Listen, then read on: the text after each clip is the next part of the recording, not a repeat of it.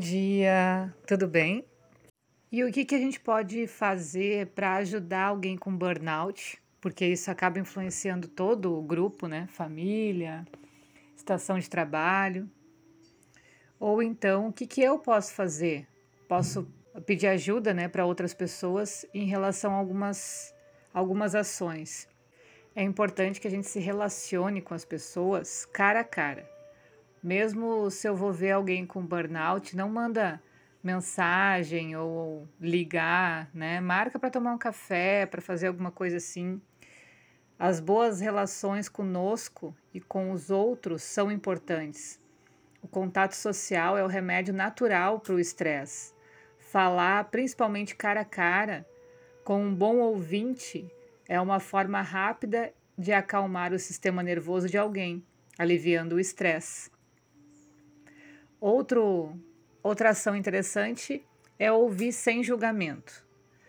O esgotamento é pessoal e, embora você possa ter sentido sentimentos semelhantes no passado, a experiência de cada um é individual.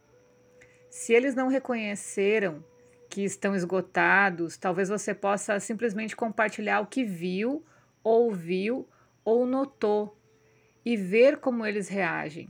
Não ter medo de dizer estou preocupado, pois isso pode ajudar as pessoas a se abrirem. Então, quando a gente vive a nossa experiência de exaustão, mesmo a gente sabendo como a gente saiu dali e podendo compartilhar isso com essa pessoa, não necessariamente ela vai fazer isso, porque cada ser é um universo. Por isso que é importante a gente aprender sobre a gente para também identificar as diferenças que a gente vê no outro de comportamento, de pensamento, de estilo de vida. E nem todo mundo vai conseguir ser igual. Outra ação é tirar um pouco do peso dos ombros. Sempre que possível, tire um pouco do fardo do dia a dia de quem está sofrendo de burnout. Se eles estão se sentindo sobrecarregados, isso pode afetar a sua tomada de decisão em casa e impedi-los de cuidar de si mesmos. Pode ajudar em coisas simples, como preparar uma refeição que exija o um mínimo de esforço para cozinhar, ou organizar as tarefas domésticas. Isso ajuda a aliviar parte do estresse do dia a dia, que eles provavelmente acham difícil de administrar. Eu recebo a maioria das pessoas mulheres, então essa coisa de ajudar em casa com as tarefas domésticas é realmente muito importante, porque as mulheres muitas vezes não se dão conta do tanto de coisas que elas fazem. Por mais que elas estão exaustas e tal, elas cuidam da casa, dos filhos, das obrigações do marido, cuidam do seu próprio trabalho, né? Tem seus sonhos, tem essa autodescoberta aí para fazer também. Então é muito mais coisas que um homem normalmente tem. E aí quando a gente percebe, é muito mais comum ver as mulheres com burnout do que os homens. Então, para quem está ouvindo aí, que conhece alguém com burnout, já sabe também como ajudar delicadamente. E para quem está sofrendo dessa situação, pede ajuda. Divide as tarefas, aprende a delegar, aprende a pedir ajuda e dizer que está cansado, não de uma forma estressada, quando a gente está no limite, e não se cobre demais também. Dar espaços para o descanso é fundamental. Um dos tópicos é justamente esse. Ajude essa pessoa, né? dê condições para essa pessoa descansar. A Fundação Nacional do Sono diz que dormir menos de seis horas por noite é o melhor indicador de esgotamento no trabalho. Aqueles que lutam contra o esgotamento, principalmente o esgotamento do trabalho e o esgotamento dos exercícios, terão dificuldade em descansar quando estiverem fazendo malabarismos com vários compromissos e prazos. Portanto, para ajudá-los a obter um descanso de qualidade, você precisa ajudá-los a aprender a dormir melhor, dando-lhes tempo para dormir. Então, ensinar as pessoas a darem limite é importante também, né?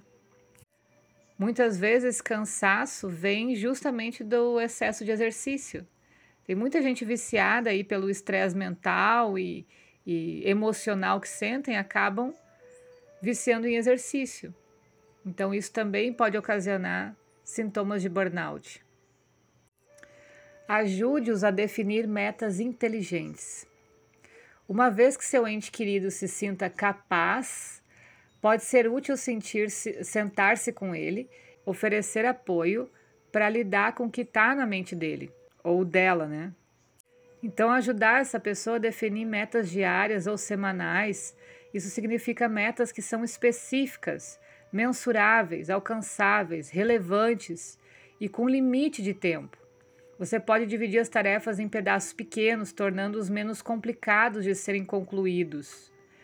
Isso eu vejo muito a falta de disciplina. Quando a gente coloca no, justamente na, na etapa da mente do tratamento, a gente coloca a agenda, agenda de autocuidado. Então, um dos, dos desequilíbrios da mente é facilmente perceptível quando as pessoas não têm uma agenda de, de disciplina tanto para fazer suas tarefas uh, de todo dia, corriqueiras, mas também para estipular horários de descanso e de fazer atividades prazerosas.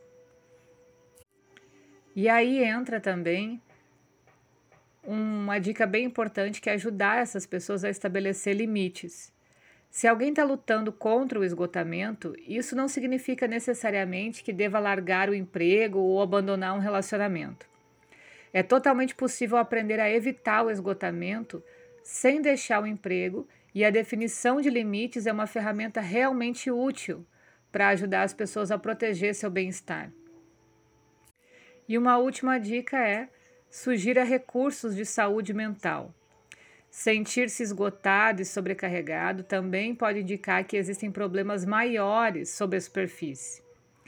Nesses casos, encontrar um terapeuta pode ajudá-lo a entender e abordar os fatores subjacentes que podem estar contribuindo. Eles podem ajudar seu ente querido a chegar à raiz do que está causando o esgotamento, para que possam tomar medidas para melhorar. Isso inclui o autoconhecimento. Então, para a gente aprender a dar limites, para a gente aprender a colocar tarefas nessa agenda que sejam de descanso para a gente, sejam saudáveis para a gente, a gente precisa se conhecer, precisa saber do que a gente gosta, do que a gente não gosta, do que a gente é capaz ou não. Então, fazer algum tipo de terapia, como o Ayurveda, por exemplo, que vai lá na causa dos desequilíbrios, né? A gente ouve ali a, a série de, de problemas, de queixas que as pessoas têm e consegue traçar, então, a causa daquilo ali. E quando essa causa realmente faz sentido, a gente elabora as orientações para mudança de hábitos para não fazer mais o exercício daquela causa. Então, isso é importante para trazer autonomia, confiança, segurança, para a gente não se deixar cair nessas doenças mentais que estão cada vez mais salientes aos olhos aí da gente, né? Antes talvez isso acontecia, mas não tinha nome, ou não era tão comum. Agora, se a gente já dá nome para as coisas, é porque já está ali, nas nossas vistas, né? Então, vamos aprender a se cuidar, ok? Por hoje é isso. Beijo e até mais.